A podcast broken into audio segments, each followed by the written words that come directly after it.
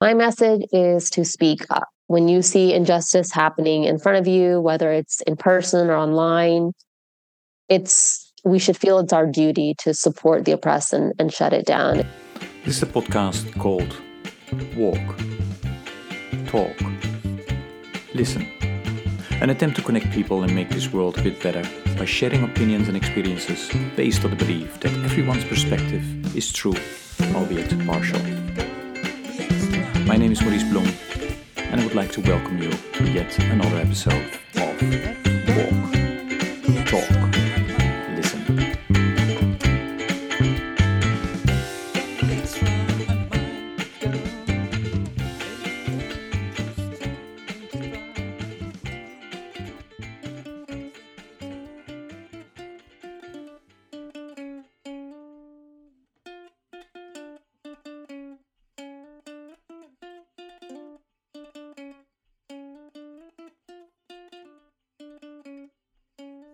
Good day, everybody. This is another episode of the podcast Walk, Talk, Listen. And as always, I'm delighted with today's guest who will introduce herself. Warda, please go ahead.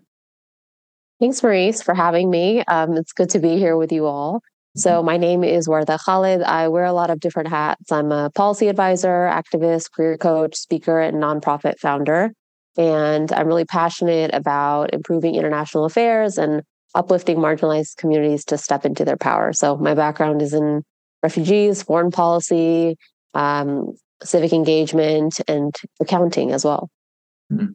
And and tell us, you know, when did that happen? That passion for working in this uh, in all these areas. Was there a moment in in your life where you thought, okay, this is what I'm going to do, or uh, you know, it kind of built up gradually. Mm-hmm. I didn't really know, I think, as a kid, what I wanted to do. I was thinking about maybe being a teacher. But I really enjoyed my high school government class. That was my mm-hmm. favorite class, my government AP class. And I thought, wow, it would be so cool to go to DC and work in policy. And I think around that time, Madeleine Albright was Secretary of State, mm-hmm. which I thought was really cool because she was a woman.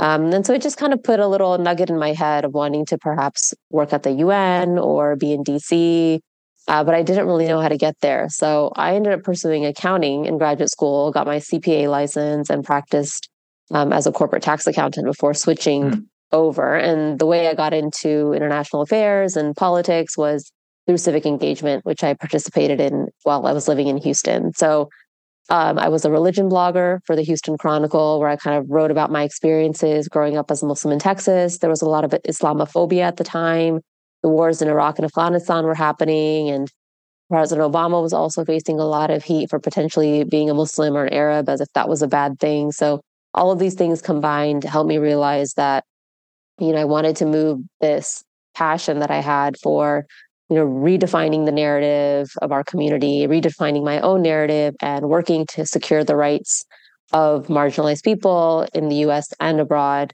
um, and so that helped me make the transition over to international affairs um, and civil rights and civic engagement. And so it kind of just built from there.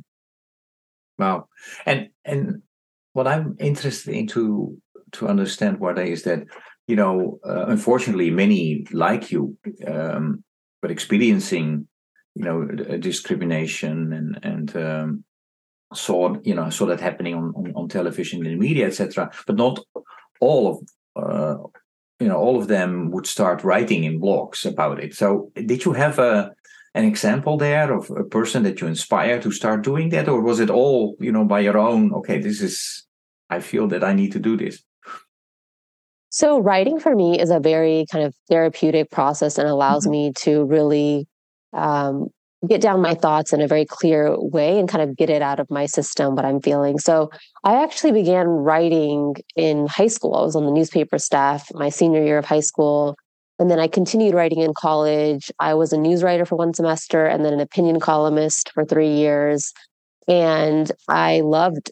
opinion writing because it was a way to put my perspective out there for everybody to read and then they could tell me if they agreed with it or disagreed with it which was also kind of fun to hear um, so when I graduated from college, and that was around the time Islamophobia started ra- ramping up and President Obama had gotten elected, it was my way. It was like, okay, I have this writing skill, and I see that the Houston Chronicle, which is you know the fourth largest city in America, has this religion blog where they seem to let everyday people write.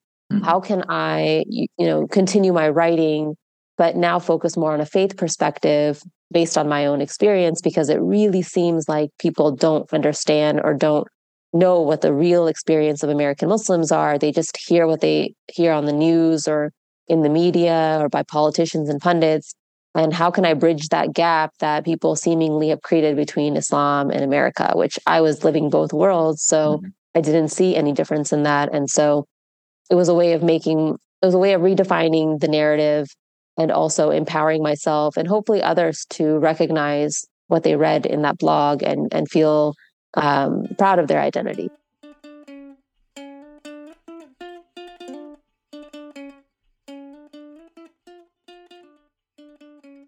You worked for a, a, couple of NGOs, right? And and then a few years ago, um, you started your own. So, so tell yes. us about that. How how did that happen, and and why, and what is your organization trying to do? Yeah, so when I first got to DC, I started working at this Quaker lobby called the Friends Committee on National Legislation. And I was a, a middle, I was doing Middle East policy there. And I really loved how they utilized their faith values to try to make the world a better place, specifically through policy and congressional policy, although they also worked with the White House as well. And I re- even before I started working there, I remember researching them on their website and learning more about them because I was doing a fellowship. So I got to choose or decide between which organizations I wanted to work with. And the reason why I really liked them was because they seemed to have similar faith values as me, but also they were utilizing it to be very active and to make the world a better place. They were, um, they had been doing lobbying, I think, for like 70 years or so. And so they were well established. They were doing it through their churches, which they call meeting houses. And they were having a significant impact. They were well known on Capitol Hill, and people knew they were pacifists. And that they were trying to create peace and and and, and harmony. So I loved that idea and I wanted to bring it to my own community because the Quakers are less than 70,000 people in the US, but they have immense lobbying power um, and educational power on Capitol Hill. And I was thinking, why does my community of three to eight million people in the US not have that same power? Um, we need to get organized and tap into that. So that's really what Poligon does. Um, you know, I did kind of the groundwork, did a lot of research about why such an organization hadn't been created in the first place, and then put a team of people together to help bring that vision to life. And we really focus on three things training, education, and direct advocacy on the Hill that we can do as part of a 501c3. And mm-hmm. it's been great. We are now in our fifth, sixth year. We launched in January of 2017, and we just brought on our first full time executive director, which is a really exciting step for us. And hopefully, this means we can continue to grow. We've trained over 11,000 people in the US wow. and across the world on mm-hmm. how to advocate with your member of Congress, whether it's through a phone call, a town hall meeting, or an office visit, um, and provided a lot of really helpful educational resources for the community. So um, I'm really excited to see how far it, it goes. And hopefully it becomes very natural for our community to not only vote, which now we're getting really good at, also how to hold your member of Congress or your elected official accountable after you vote for them at the ballot box. And and I, I just want to make sure that um, I will put uh, a link to your uh, the website of your organization in the podcast notes. Um, but maybe it's good to repeat it here to make sure that, yeah. that people get it. Yeah. Yeah. So it's called Poligon, which is spelled P O L I G O N, like the shape. Mm-hmm. Um, and the website is poligonnational.org. You can follow us on Instagram and Twitter at Poligon National. And the Facebook page is facebook.com slash Poligon Education Fund.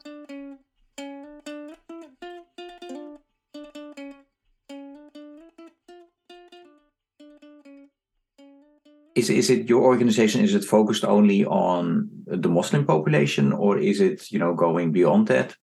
Uh, can anybody so join? the tagline and... is yeah it's muslims and allies. So okay. um, i think our first or second training that we did was um, not for a muslim group. It was kind of a group of young uh, young people that were from maryland of all different faith backgrounds and we've also done it with professional groups.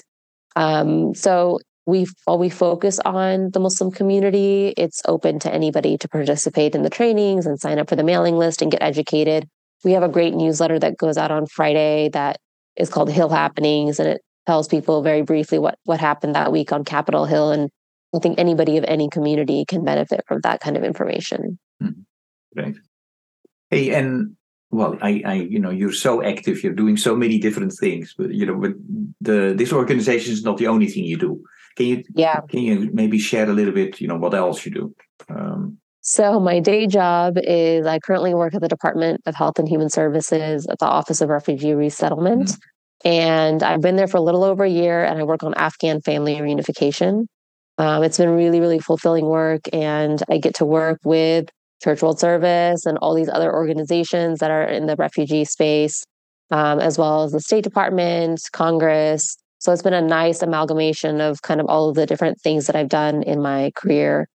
Um, but aside from that, um, I still do some consulting work. Um, I work with Islamic Scholarship Fund and help institutionalize their congressional internship and fellowship program to, to place Muslim fellows and interns on Capitol Hill um, which is really, really important in increasing representation and diversity on Capitol Hill. And that will hopefully lead to better policymaking. And then I also do career coaching. Um, uh, this is something that I'm very passionate about, especially uplifting marginalized communities who maybe don't know how to achieve the goals that they've set for themselves.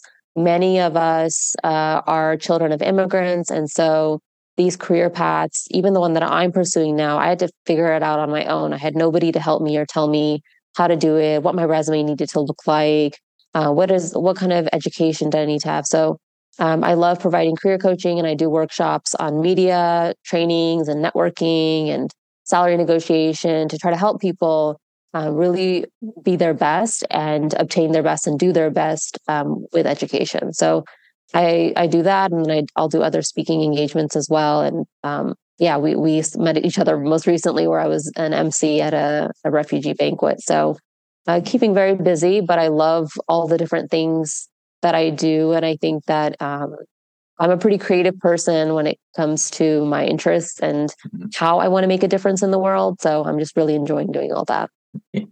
I I had to laugh, but I was listening to you because I was thought, oh, do you have you know maybe share your secrets and how that you discover that there are more hours in a day than twenty four? um, very efficient time management skills, yeah. and um, it really forces you to prioritize when you're doing a lot of things. You can't mm-hmm. spend forever doing one thing because you've got other things that you want to get to too. But I also have really been intentional about balance, especially in these past couple of years. Mm-hmm. Even prior to COVID, right before COVID, I was really getting intentional about it because I was so aware of burnout. Um, and the one good thing about starting my career in corporate is we always heard the term work life balance, even while we were in school. And so I was very aware of that, that, hey, if I was working a lot, and I did have times at Deloitte where I was working a lot, but as long as most of the time I had a balanced schedule and I could do other things that I really enjoyed outside of work, then that was a good thing. So I've always kind of had that mentality where like yes there's always endless work to do but at what point are you sacrificing your health? And you're not going to have any joy out of what you're doing either. So it's all about balance and it's still a work in progress. Um, but yeah i'm making it work uh, and as long as i'm enjoying it i'm happy.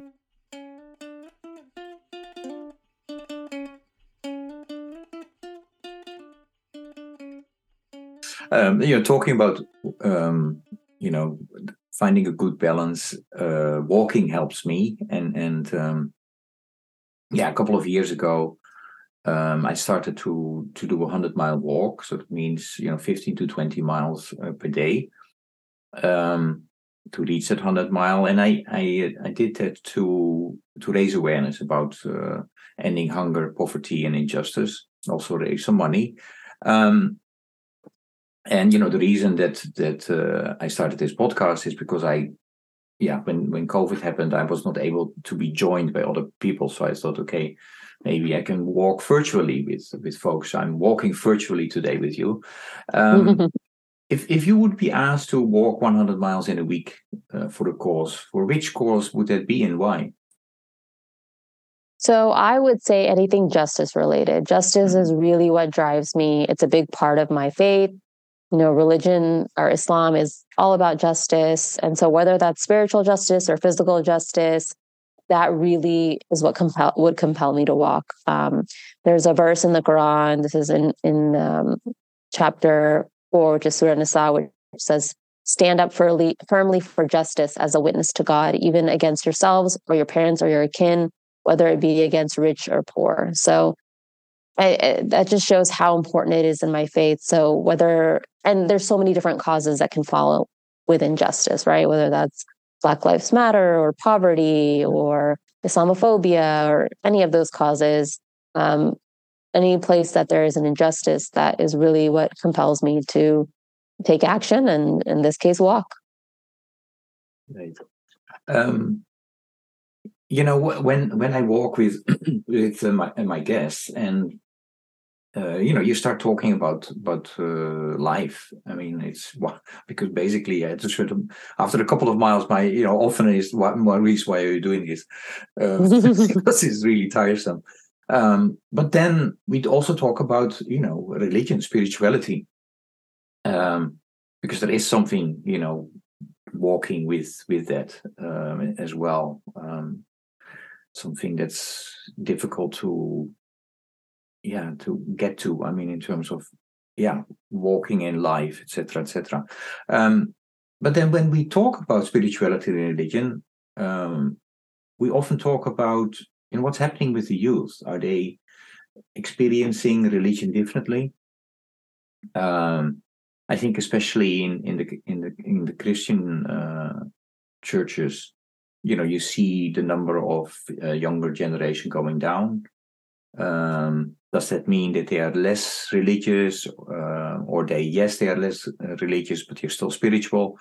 Um, anyway, my, my question to you is: what what do you see among you know youth in your community uh, happening around religion and spirituality? Is that the same, difference? You know what? Yeah, can you share some observations from your side?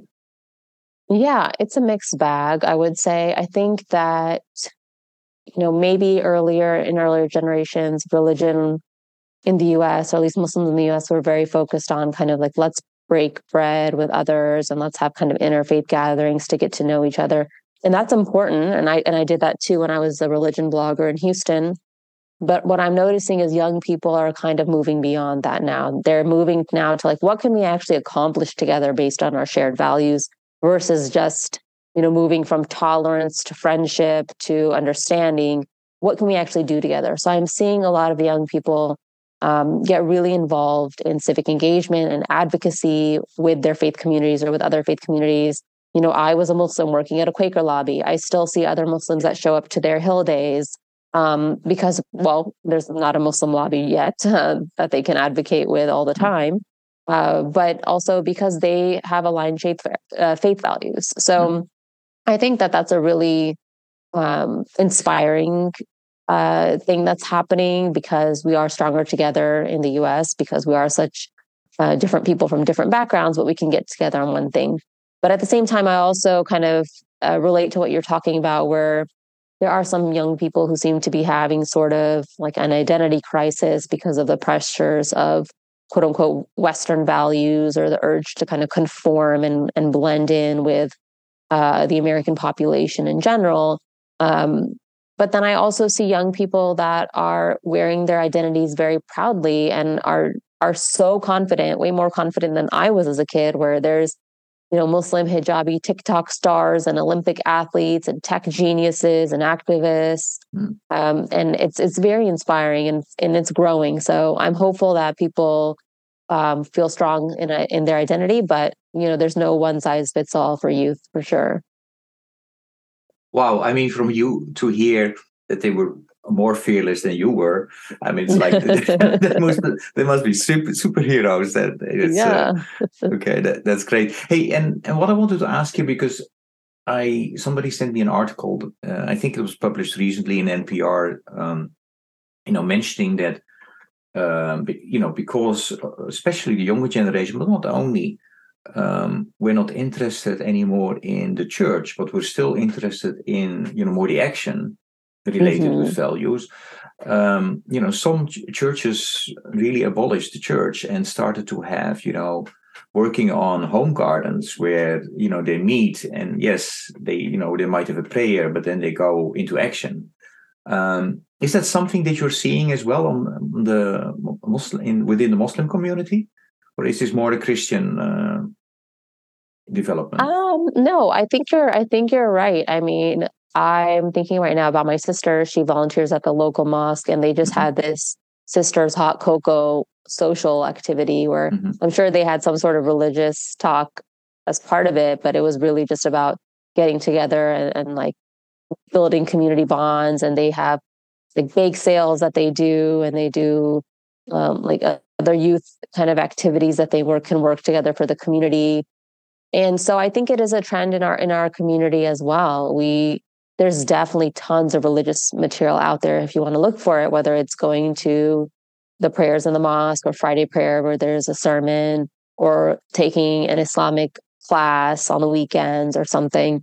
Um, but then for people who are more action oriented and want to do things, there's that for them too. And I hope that more mosques and Islamic community centers create these youth groups and young professional groups to get them more active in their community while they can also have this background of the religion that kind of ties everybody together and reminds them of why they're doing what they do so it's it's definitely evolved a long way um, i think since i was a kid and I, even when i was young um, we didn't have like i didn't know of any like muslim youth camps or anything like that where now they're so active.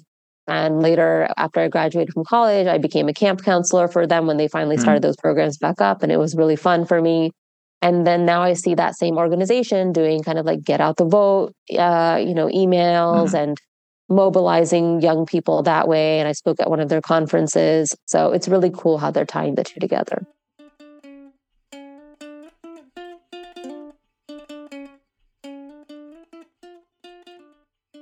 yeah I, I actually you know i'm i'm overall i'm, I'm absolutely positive but there are also things that i worry about um you know, are there things that you worry about? And if so, what what are those?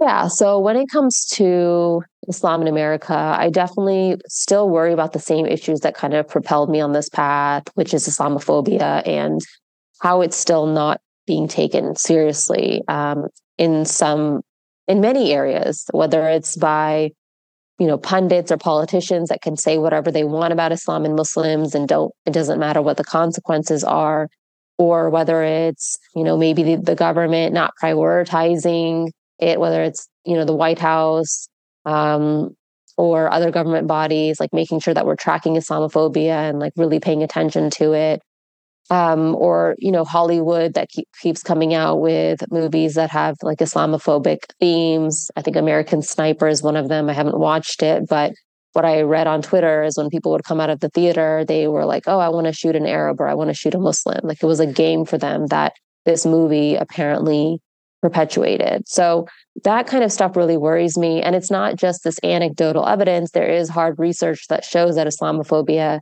is still rising. And we really saw that happen, as I mentioned, after um, Obama was elected and then also during um, the wars in Afghanistan and Iraq, and then most recently with, with the Trump administration. Um, so there was a survey that Muslim Community Network, which is this nonprofit out in New York, did in 2022, showing that out of the 200 people that they surveyed, Muslims that they surveyed, nearly half of them had been victims of a hate crime. Um, so it, it's so still prevalent, and you know these are just people that are reporting it. There's probably many people who are not, or didn't even fill out the survey. Mm-hmm. Um, they also said that 43% of Muslims between 10 and 18 years old reported experiencing or witnessing a hate crime back in 2019. And over 75% of the Muslims that they surveyed reported witnessing a hate crime. So it's very prevalent out there. And I, I'm just worried that it's not being paid attention to enough. Mm-hmm. And so I'm hoping with this increase in political engagement and redefining our narrative in the media and really organizing together with other faith communities that we can start to overcome this. I mean, we have started to overcome it, but even move further. Um, and that, you know, organizations like my nonprofit Poligon are, are teaching people how to hold the representatives accountable. So they can't pass these sorts of policies that vilify Muslims or say these things in a public sphere anymore. It's about holding people accountable and then you know, I talked about Gen Z also giving hope in that where they're out there voting and organizing. So um, I'm hopeful, but it's also worrying to see that this is still happening.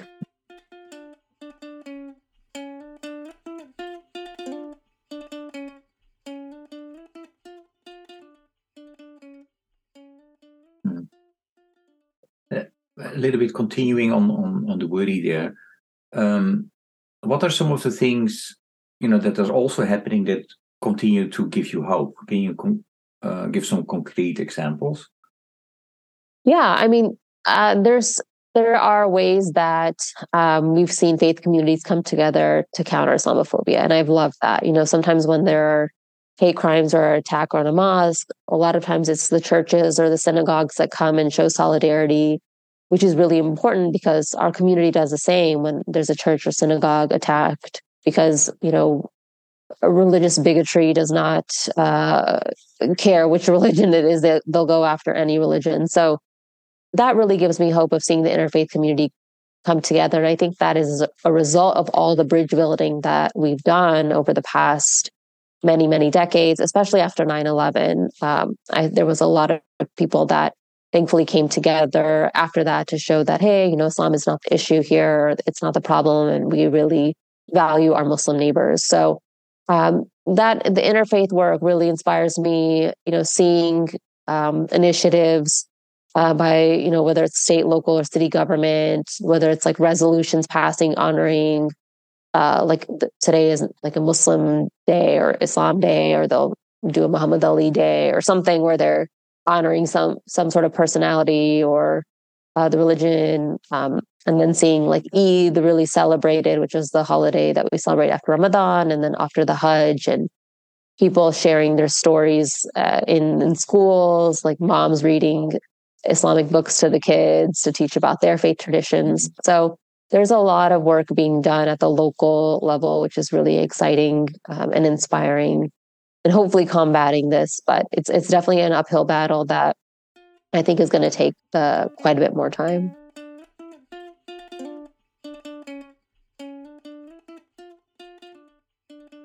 If you look at at uh, the NGO sector as a whole, um, yeah, how do you think? And I know it's difficult to, you know, if not impossible, to kind of talk about the whole sector because it's a very diverse sector. But if you look at, I'm going to ask the question anyway. So if you look at the NGO sector as a whole, um, how do you think that NGO sector did in terms of, you know, fighting racial injustice and, uh, you know, what did it do well and what it should do better? can you share some thoughts?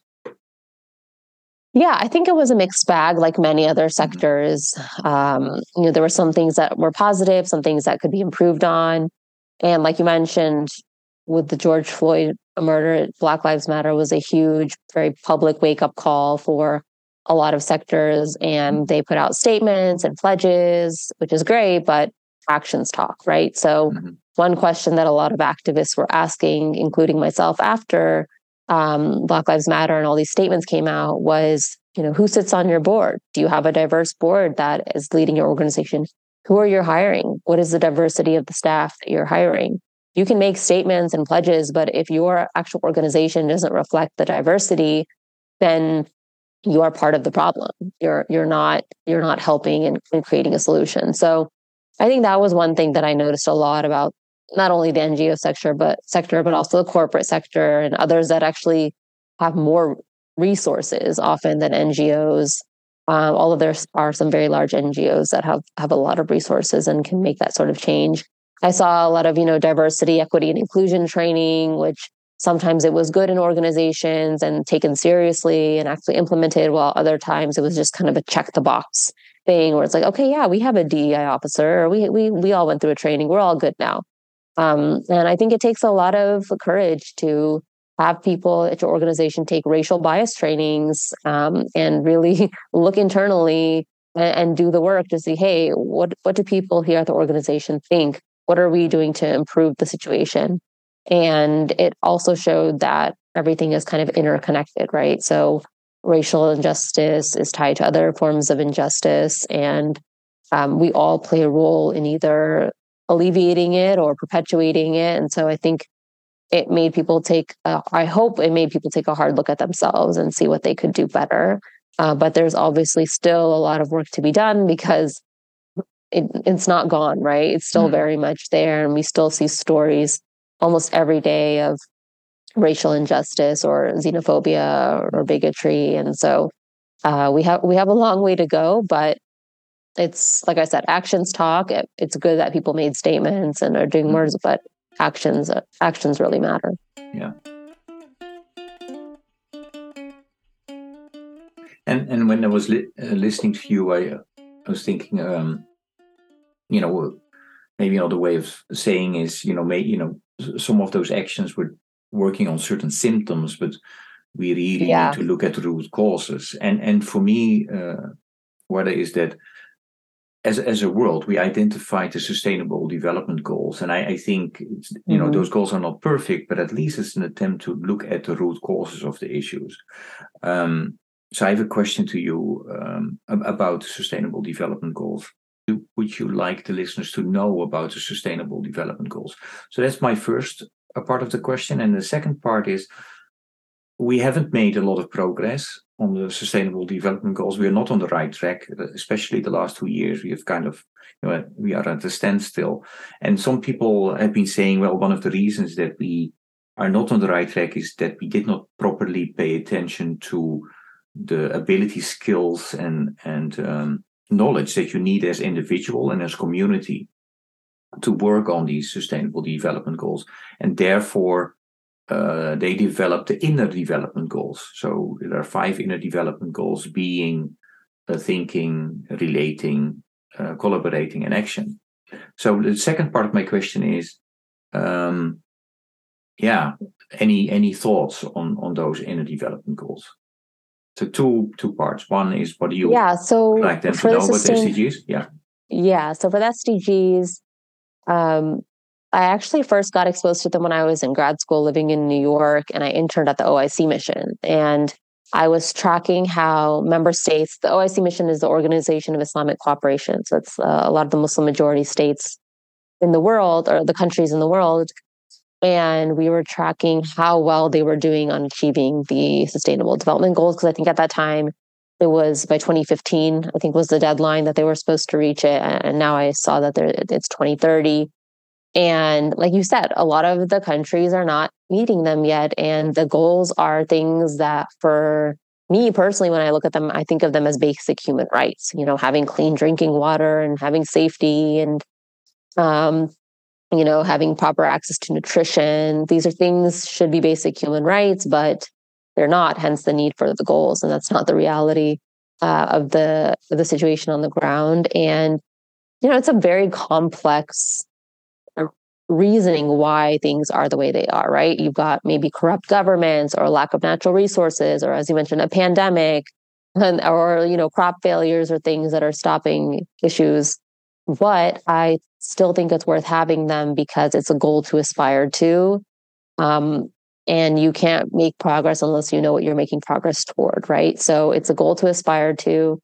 But I think it will require perhaps more cooperation between countries um, and member states of the United Nations because maybe a country can't achieve all the goals on their own and, and they need some resource assistance. And so I hope that there's more collaboration in, in the future.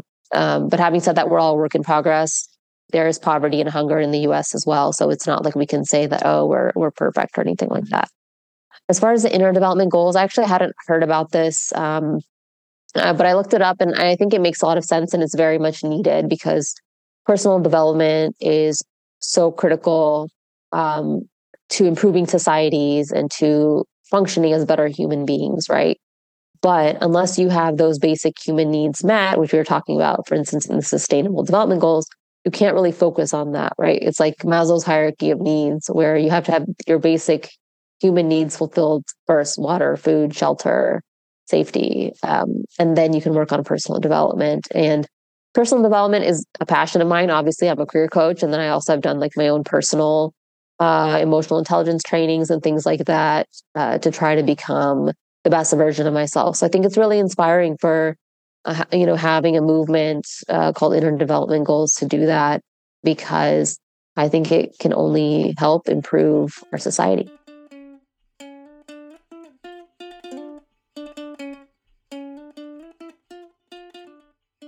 What I hope I will be able to uh, achieve with this podcast is to connect people because I really think, you know, if you are able to connect people, they may be starting a conversation, and a conversation is, is a first necessary step in dialogue and then ultimately, you know, more understanding hopefully peace. Um, therefore, I'm going to connect you with my previous guest who had a question for you. My question would be, you know, what are some of the the spiritual practices? Maybe it's walking 100 miles, but what are some of the spiritual practices that they have found to be the most regenerative and the most transformational uh, for their for their own kind of life and activism and, and vocational pursuits? My answer to that is taking faith inspired action. So that's kind of been a running theme in my career journey and personal life. So whether it was writing my religion blog or participating in interfaith dialogue dinners or working at faith based NGOs that aligned with my values or starting my own NGO, these all channeled my faith in a very active and community oriented way that I find very, very energizing. I'm very much an activist. I like doing things. I'm not, I will talk and I will write as needed to communicate, but I really like to be on the ground, uh, walking or doing these different activities to say, say um, to be able to accomplish these things. And so that's very much a spiritual practice for me is spirituality in action. And what is your question for the next guest? So, my question is what advice would you give to your younger self when it comes to these topics, you know, whether it's spiritual practices or um, thinking about community or the world around you? What advice would you give to your younger self, knowing what you know now of the state of the world? Cool, cool question.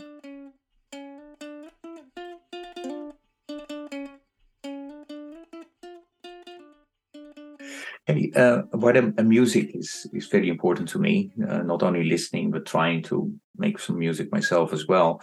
So, a question that I always ask to my guests is: if I ask you to come up with a piece of music or a song that best embodies who you, what you are about, uh, which song or piece of music would that be, and why?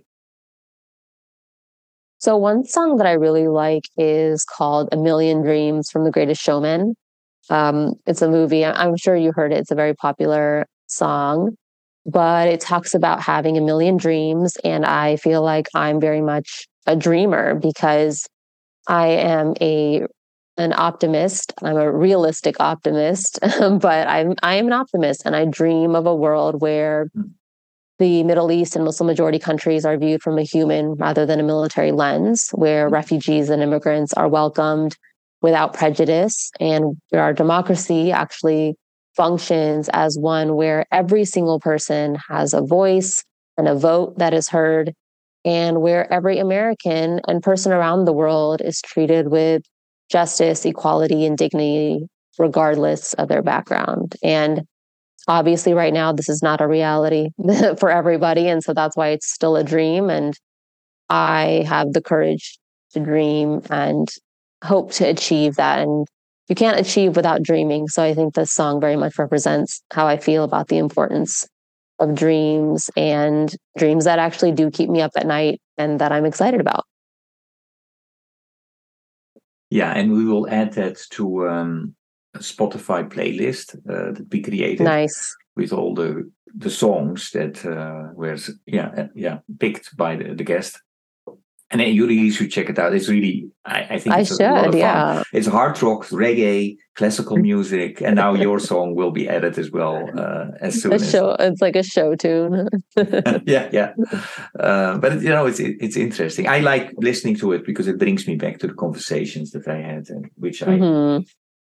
yeah, they've been great uh, for me. Yeah, such a, I've been so privileged with, uh, you know, that I was able to talk with so many different people with different backgrounds, different countries, and stuff. So um, yeah. yeah. so um, and yeah, if you go to Spotify and you search for hashtag uh, Walk Talk Listen, okay. you should be able to find that playlist.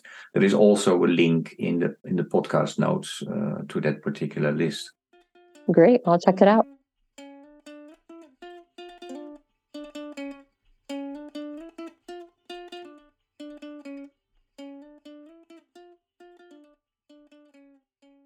You know the, the last two years a lot has happened and that's uh, especially but not only but especially also due to covid.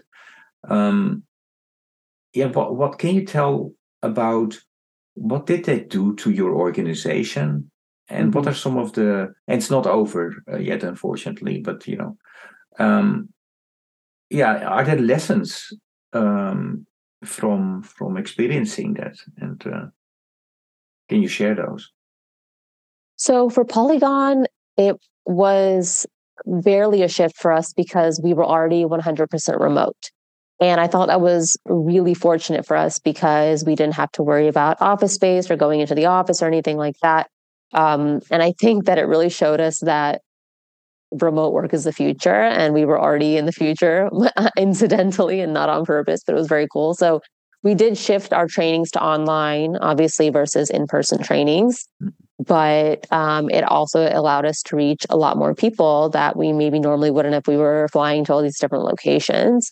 So the future is definitely virtual, um, and that was something that we was kind of confirmed by uh, by the COVID pandemic. And you know, for me personally, doing my kind of career coaching and consulting work, I started a lot of that during COVID because now I had this opportunity to you know not have to like meet with people and and travel. I could just turn on my zoom and meet with people around the country or around the world and help them online um, which was really cool because before we normally take meetings and coffees in person and now it was just you had access to a lot more people and quick more quickly through this online kind of platform. So um, that was really exciting. And then also, you know, I started several positions just fully remote. I was consulting at Rethink Media doing uh, around 9 11 work. Uh, the 20th anniversary of 9 11 was coming up. That was a fully remote position I started. I started my job at HHS remote as well. We didn't go into the office till probably six months into my position. And even now we go twice a week. So it's a more of a hybrid structure. So I think it just shows that there's a lot of unknowns in life. You think that you know how life is going to turn out and how it's going to be but that's not how it is all it is at all and the people that do the best are the ones that are flexible and they roll with the punches and they strive to see the opportunity and the bright side and things and so i think that with pandemic a lot of us moved online and got connected that way and i started creating these coaching reels on instagram to teach people quick lessons and, and mini videos about careers and how they could succeed. And I I think pandemic was part of the push that I, I needed to do that, that I had been thinking about. And it made um, it gave me kind of a built-in audience that was looking for content like that because everybody had moved online. So um, yeah, I think it was an exciting time. It was a, a time of change, but it also had some great things that came along with it. And then also a lot of lessons learned and being more cautious about safety and health all you know while we're doing all this.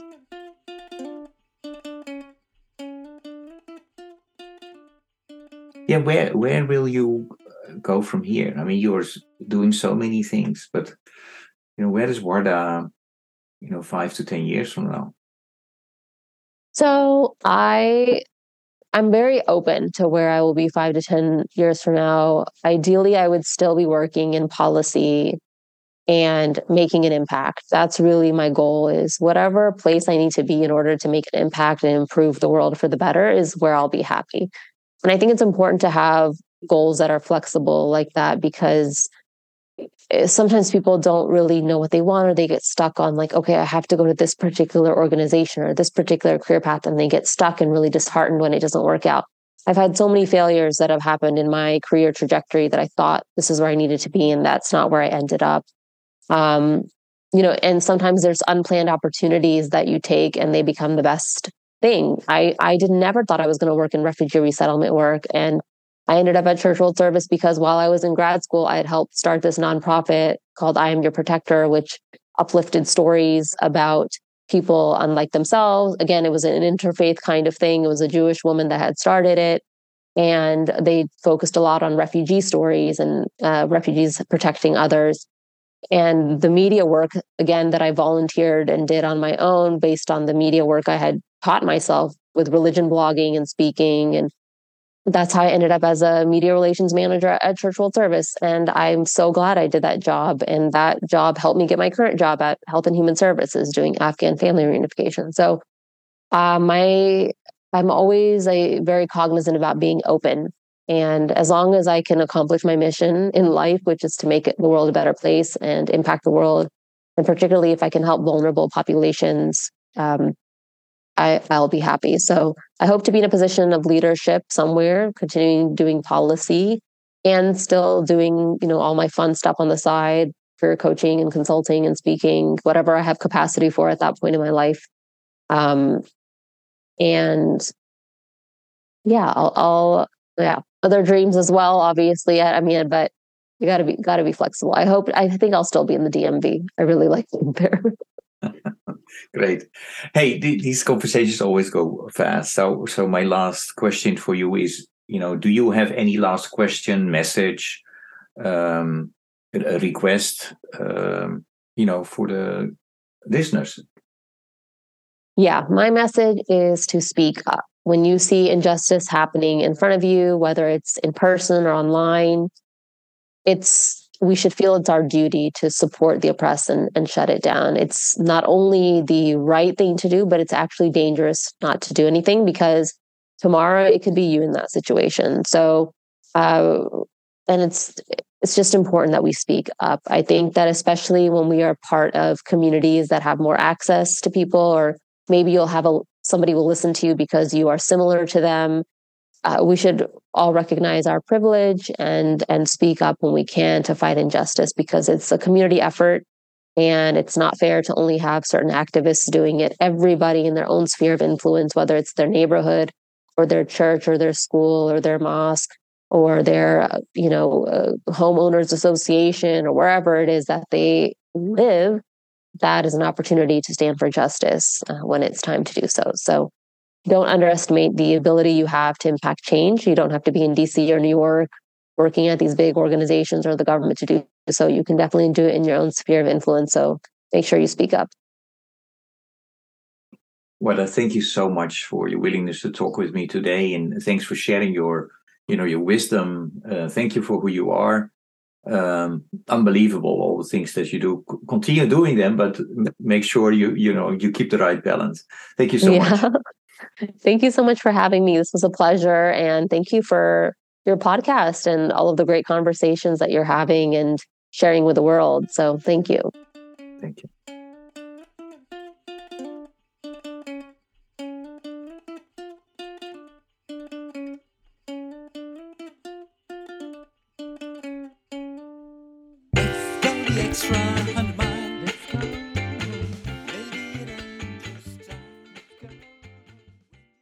This episode was made possible by the support of an organization called CWS. You want to be part of a movement? Well, sign up to become a sustaining partner. As a sustaining partner, you can make a difference in the world automatically every month. Sustaining partners commit to a hopeful future by making compassion a part of their monthly budget. It could mean new systems to manage precious resources like water or diversified ways of earning a living that make people more resilient. For as little as $10 a month, you can transform lives. You want to check it out? Well, go to cwsglobal.org slash sustain. Thank you for listening to Walk, Talk, Listen. Please check us out on 100mile.org or follow us on Facebook or Instagram.